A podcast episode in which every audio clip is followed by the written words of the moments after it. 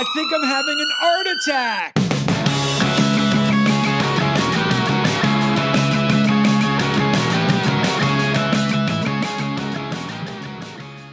What's up, everybody, and welcome to another episode of Art Attack with your host, extraordinary, ridiculously intellectual, hyper verbal Lizzie Daston, art historian, and myself, of course, Justin Bua today. Lizzie, we have a very special guest today. We never have guests, by the way. I just want to point that out. We are very selective. Leonardo Dica- DiCaprio called me, said, Can I be a guest on your show? I said, Absolutely not. Uh, we've had many people call, and, and we, we just hang up the phone. Halle Berry was like, Hey, can I? No, I don't even want you on. No on. room for her. No room for anybody. But today we do have a special guest. Lizzie, talk about who we have in studio. Oh, I'm so excited about this for professional reasons, for personal reasons. And first of all, I'll frame this with the nature of our episode. We're talking about the relationship between art and addiction. And we are joined by Marnie Zhang Ketalaru, and she's a licensed therapist with a specialty in addiction. And she works at Soul Surgery in Scottsdale, Arizona. And professionally, she is a big inspiration to me and she's brilliant. And I'm really excited to engage in this conversation. And personally, she's going to be my mother in law, and I love her. So it's going to be fun for many reasons. So, welcome, Marnie. Thank you. Thank you so much for having me. I feel honored after that lead in. Wow. So, Marnie, have you heard the show? Yes, I have. And you're still on. That's a good sign. Okay. I'm still on. So uh, Lizzie brought this to my attention, and I thought, you know, that's really that's a very interesting concept. I mean, let's be honest. Artists are and have addictive personalities, all of them. Uh, whether it's Toulouse-Lautrec and his addiction to absinthe, uh, whether it, I mean, whether it's Michelangelo and his addiction to creation. I mean, let's be real. Like the addiction goes beyond that is that uh, well lizzie why don't you why don't you why don't you guide us into artists that you wanted to talk about because i know there's definitely some artists that you want to get into Yes, thank you. And this episode could be hours long. We've discussed on the show so many artists who experienced addiction, and I think we could see that visually manifest in their work. But I thought this would be a nice opportunity to introduce three artists specifically whose work we haven't yet talked about. And they would be Henri Toulouse Lautrec, a post impressionist artist in Paris. And we have Mark Rothko, an American artist and abstract expressionist working in the 50s and 60s. And then Nan Goldin, who's a photographer, also American. And she was really working in the 80s. So it spans some decades, and their work is incredibly rich and toothsome. And I think that with the help of Marnie, we can figure out how addiction is present in their creativity. Yeah. Help us mind help us mind that So I think that the most important thing um, to note is that on on the average, addicts are um, extraordinarily bright. So statistically, um, they have higher um, higher IQs. But there's also a connection between addiction and creativity. And I, I, there's also we can also go in another direction and talk about the argument that um, was their creativity fueled by the pain? Because let's face it, being an addict is is a painful existence. mm-hmm. It's a painful way to live, and so I think that there's just there's so many different avenues that we could go in regards to this topic.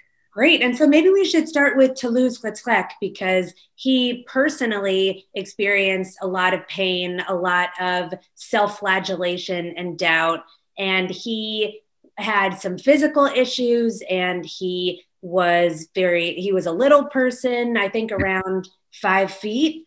Yeah. And he suffered from addiction to absinthe and he also ended up contracting syphilis. And so there was just this miasma of uh, interpersonal and physical things that affected him but also creates this incredibly dynamic and robust work. I think that he has so many paintings that really illustrate substance and sensation. And he's taking the relative passivity of the way that impressionists look at the world and he's imbuing the same content with all of the creativity fueled perhaps from his addiction and his work is a lot more dissonant and a lot seedier yeah he's you know i, I believe he was from a very well-to-do family also so he was a bit of an outcast considering that you know whether seemed like it was his physical circumstances that his parents shunned him and kind of cast him off. And he felt home and comfort in the brothels, in the underground scenes. And perhaps that was also became an addiction. But I know that he was, because of his physical uh, stature, he was he was really an outcast. And I I think that he found a warm home with the colorful cast of characters from the underworld. Uh, and you see that in his paintings. You know, you see the circus. He was obsessed with the circus and the Moulin Rouge and, you know, the brothels. And, uh, and unfortunately, you could see in, in, the, in the, the photos that we have, his physical, you know, his quality started to really change and morph. He had like this Rembrandtian bulbous pustule nose at the end of his life. He felt you could see like he was in a lot of pain. You look at you look at him and and perhaps you don't see that in his work, right? You see his striking crazy colors that are all he was always like in like Degas, he was always lit from below. His characters were lit from below, like stage lighting, very phantom like, uh, underlighting and there was something mysterious and theatrical about everything and perhaps he lived in that world. But i'd love an analysis of him because i'm kind of a I, i'm obsessed with toulouse. I think he's one of the greatest draftsmen that ever lived and he painted like he drew. You know what i mean? Like he wasn't uh he wasn't a, a renderer per se. You could see the drawing in his painting. You could see the activity in the brushstrokes so I before I came on, um, before Lizzie asked me to be a guest, I did some research over the weekend, and what I had learned about is it Toulouse? That's how you mm-hmm. pronounce. Yeah. What I had learned about him was that he does he he came from an aristocratic family, and um, he suffered injuries. He broke both of his femurs within months of each other. And that's what um, accounted for the fact that he never grew. And so that right there in itself, he suffered obviously physical pain, but then there's that emotional pain of just never really be, never really feeling like he belonged right he was an outcast and i be, i agree with what you said that he did he found solace in kind of those dark places right? The Moulin Rouge and Ladies of the Night. That's where he kind of found his family. But what mm-hmm. I also found very interesting in my research was that he had a very, very unhealthy codependent relationship with his mother. So when mm-hmm. everybody kind of turned their back on him, she never did, but kind of took it even one step further. And I think that maybe she was trying to make up for the things in his life that he felt um, he was robbed of. And I often teach my patients that um, codependence, I believe, is the root of all evils. And I, I tell my patients too, boy, your alcohol and drugs are, are dangerous, but that codependence will kill you long before drugs and alcohol will. Well, tell, tell me why that is. What is that about? Why will that kill you in terms of making you not functioning in the real world you mean like not correct so codependence is there's there's many many different um, uh, definitions of codependence. What I like to, I work from the definition of it's chronic neglect of self. And mm-hmm. when you're in a codependent relationship, you are um, you're basically neglecting yourself and, and it prevents you from growing it de- it prevents you as children we have de- developmental stages mm-hmm. but then as adults we kind of stop growing and we stop going out into the world and doing the things that we're supposed to be doing for ourselves because we're so hyper focused on one person or one thing. I have a codependent relationship with Art Attack, which isn't bad, right? no kidding, but I think I agree with you, and I think uh, you know something. Do you think that okay? So do you do we grow beyond that uh, as adults? Like we have developmental stages as children, but do we grow? Do we have stages as adults? And we should, right? We should, right?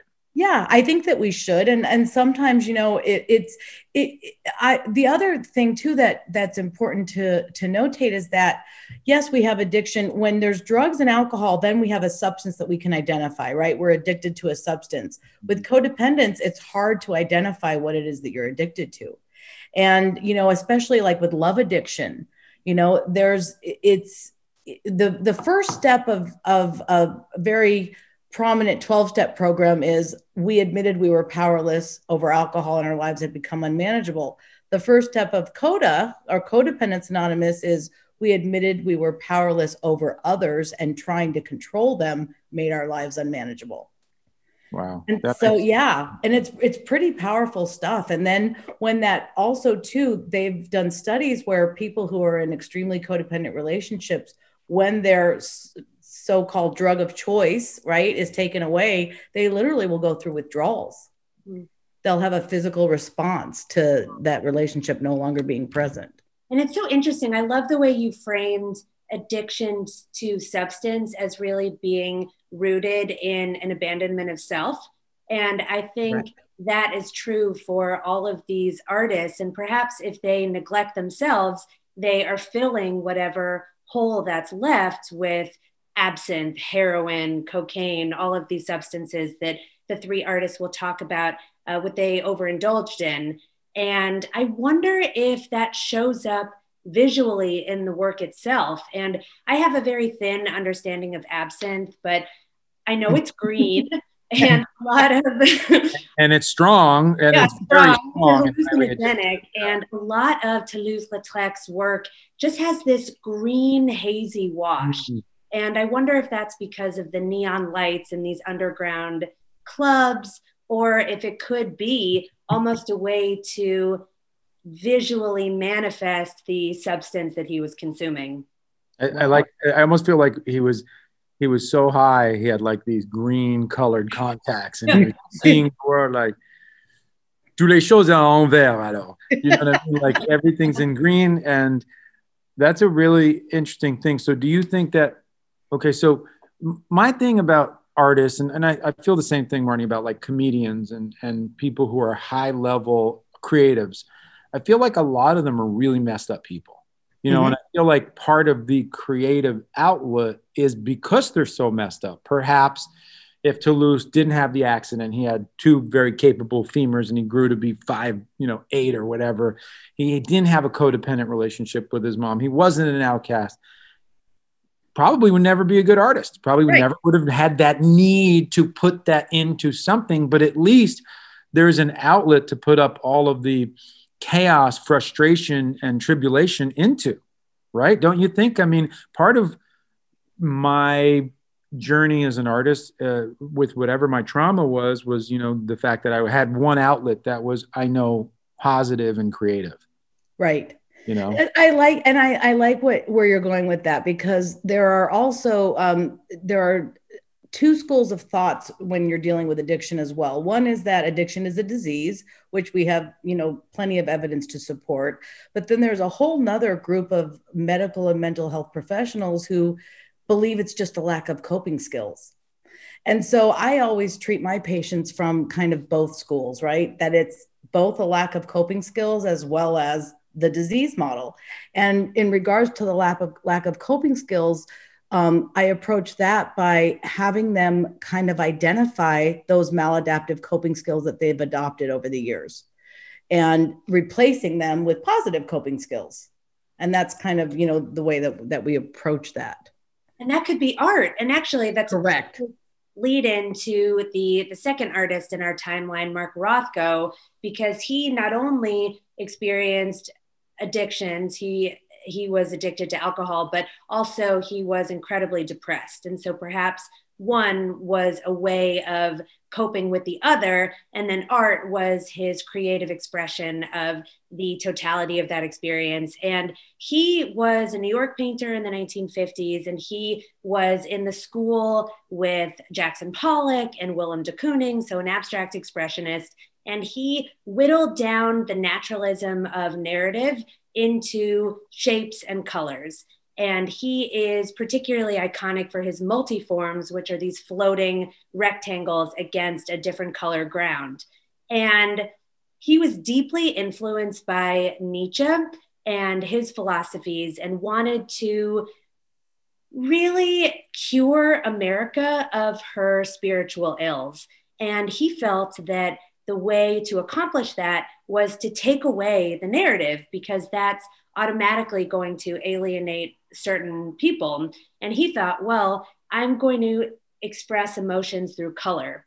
And so that's why his work is totally non objective. And then as his depression and alcoholism intensified, his color palette really darkened. And his last series of work, it was the Rothko Chapel, it's in Houston. And there are 14 massive paintings with these floating multiforms, but they're all black or gray. And he ended up dying by suicide before the entire project was complete. And I think we can see the colors as almost this dialectic of ecstasy and pain that is true for religious art back from the Renaissance onward, but also of biographical significance to him knowing his biography. And so I think that that maybe we can talk about him next and and how perhaps his addiction fueled his creativity, but also ended up being uh, overwhelmingly painful. Yeah, well, and and I mean, I I'm certainly not an expert on art, but I would imagine that that level of pain that he was experiencing emotionally and personally, it it bleeds through right into his work, and you can see it and almost feel it when you look at his artwork. Is was the addiction uh, alcohol, Lizzie? Is that what it was?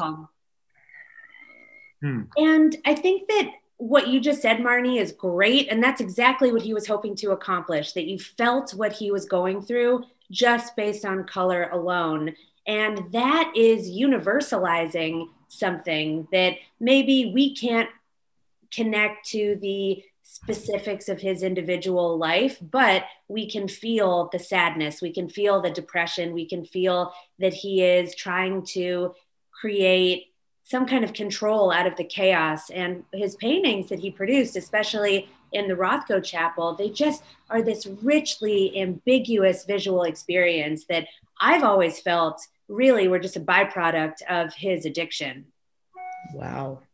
You know, another thing that kind of reminds me of is a lot of times um, I tell my when when my patients come into my office when they first I work in a, a treatment facility and when they first come in, the more broken and devastated they are, the more um, excited I am about the work. And I actually will tell them when they say, you know, I'm just broken, I say, good. Now you're ready to do something different because it the pain of staying the same has to become greater than the fear of change mm-hmm. in order to promote movement.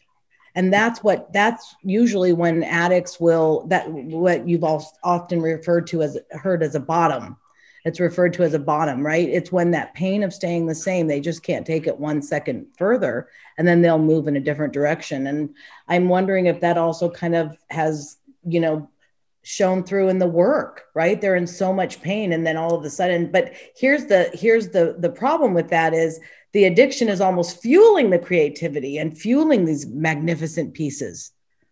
So what would happen if that were to go away?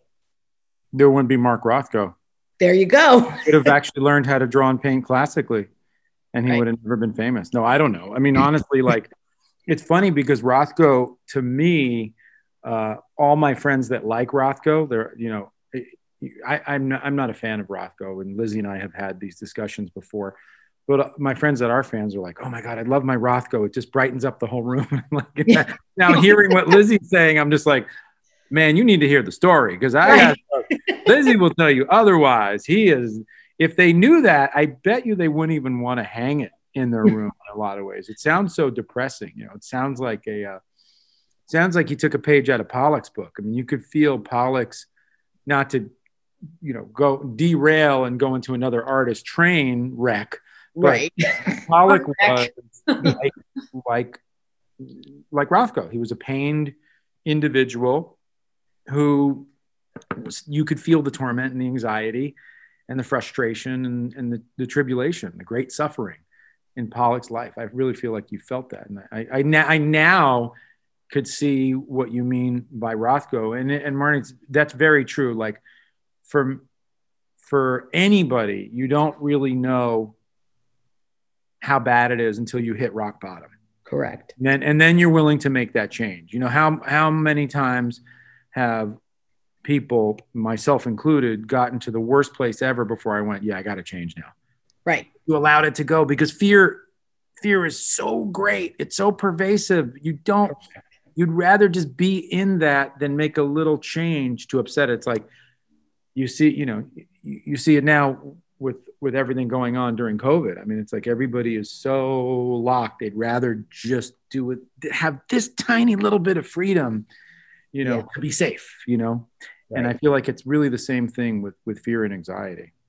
That was excellent, Lizzie. By the way, you're getting a, a daughter-in-law who's crazy articulate. It's almost like, like I said, like my asthma. I was like, I don't have asthma. And she was like, no, What are you talking about? I was like, oh, well, I do have asthma, so that's how I, I know of what I speak. I know, but her her vocabulary is uh, Jeopardy-ish. Okay. Yes, believe me, I know. Yeah, I'm sure.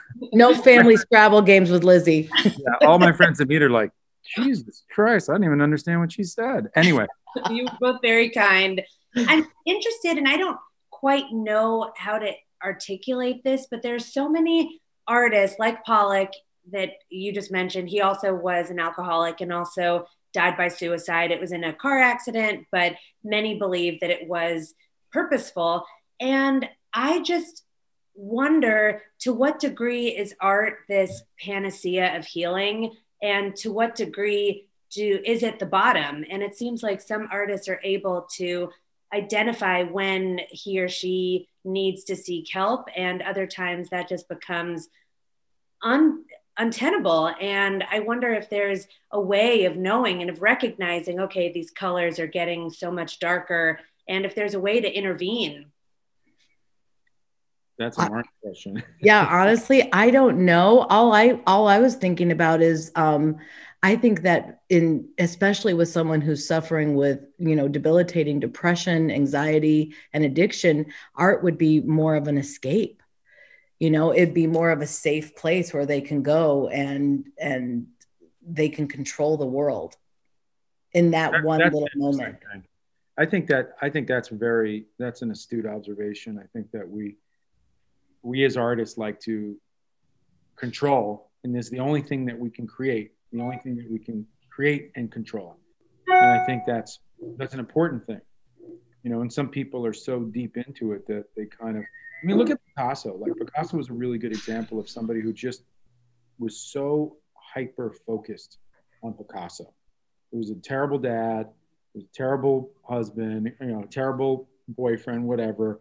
He just was so hyper focused he didn't seem like he suffered from depression necessarily.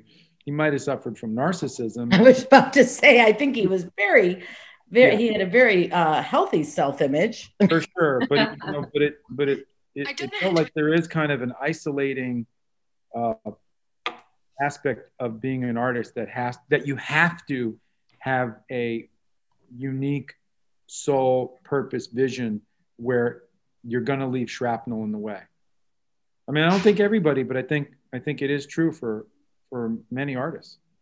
It yeah. is, and then I think we can talk finally about Nan Goldin's work because she was able to minimize the amount of shrapnel that she left in her wake and actually got herself out of addiction post this project that has risen her to a place of infamy. And she took a series of photographs in 1986 and titled the project The Ballad of Sexual Dependency.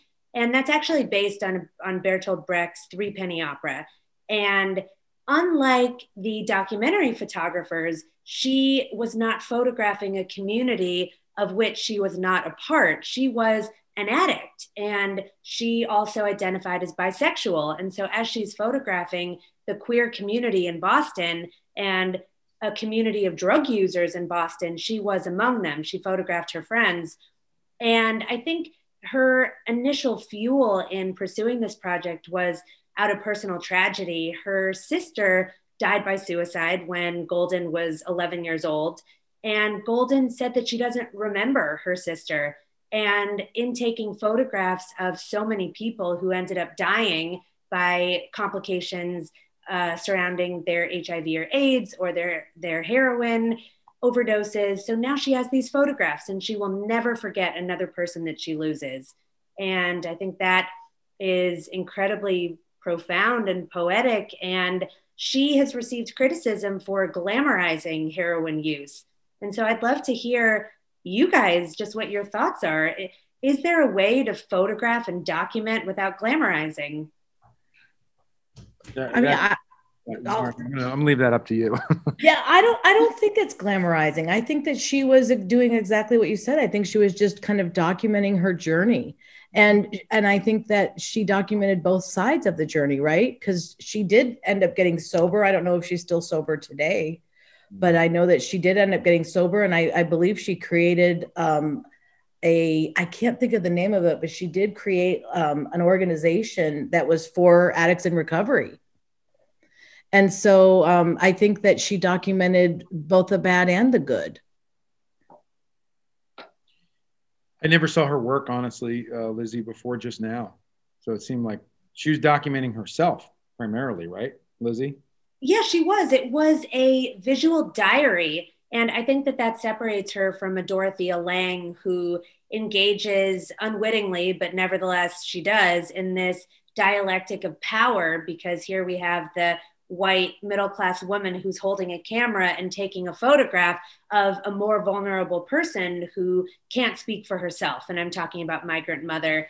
And that is uncomfortable. But Goldin, she was in the thick of her own friends and community, and she photographs herself. And she was battered by a boyfriend at the time and then photographed herself, or she composed it, a friend photographed with a black eye and bruises on her face. And so she is implicated in the good and the bad, Marnie, like you say. So I don't feel like it's glamorizing because she's not an outsider.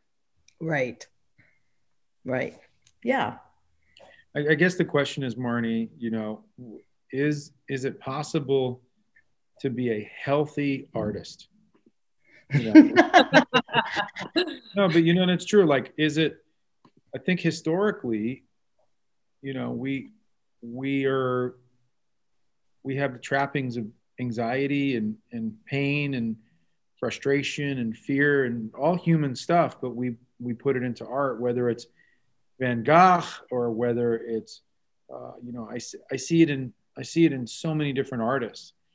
Uh, is it possible to create as a an adjusted human being. I guess Norman Rockwell, we could say, had a pretty adjusted life, right? And but it reflects in his paintings. So you look at a work like an artist like Francis Bacon, and you go like, "Oh man, that guy must have been really messed up," right? I mean, like, that's what I'm thinking. Right. It's abstract I, expressionist anxiety, shoot, just crazy man. I think it all depends on what your definition of healthy is. You know, well, I mean, if, definition of healthy my definition of healthy is um, where you're um, you're self-actualized and you're you're you're living your best life and you um, you're comfortable with yourself. I mm-hmm. think that that's what healthy is. And so there are people who use drugs and alcohol and don't don't have a problem, don't see a problem, and you know are comfortable living that way. There are others who get to a point where it's something needs to change and they change it do you think it's possible to be a drug addict and to be healthy? You know what I mean? Like, oh, that's a tough question. Well, like you got you got guys like um, guys like it's very rare, but like Keith Richards, who's done. I, I always use that as an example Richards, because he's he's alive and he's done more heroin than Tropicana's made juice, and he's still functioning, and he's a genius, and he's in you know he's a magillionaire, and he's. I know you look at somebody like that. Obviously, this is a very rare situation. Right. But, but here's the thing that we don't know about. What we don't know about Keith Richards are the quality of his relationships. And so what I do know is that whenever addiction is on board, you're you're pretty much incapable of being vulnerable.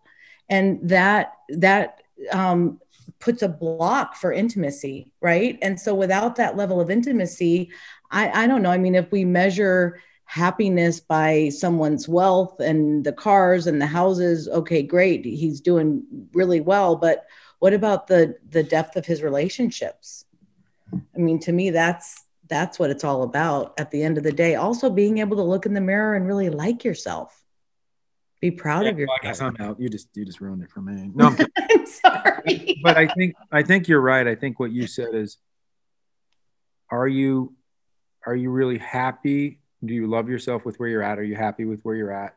And what did you say right before that? I don't remember. I said so many wonderful things. No, you did. No, but it was something else because I, I really want to hang my hat Being on self-actualized. Self-actualized. That's yeah. What, yeah. Yeah, I think yeah. are you are you no you said are you you're living your best life. Yeah. That is that is so important.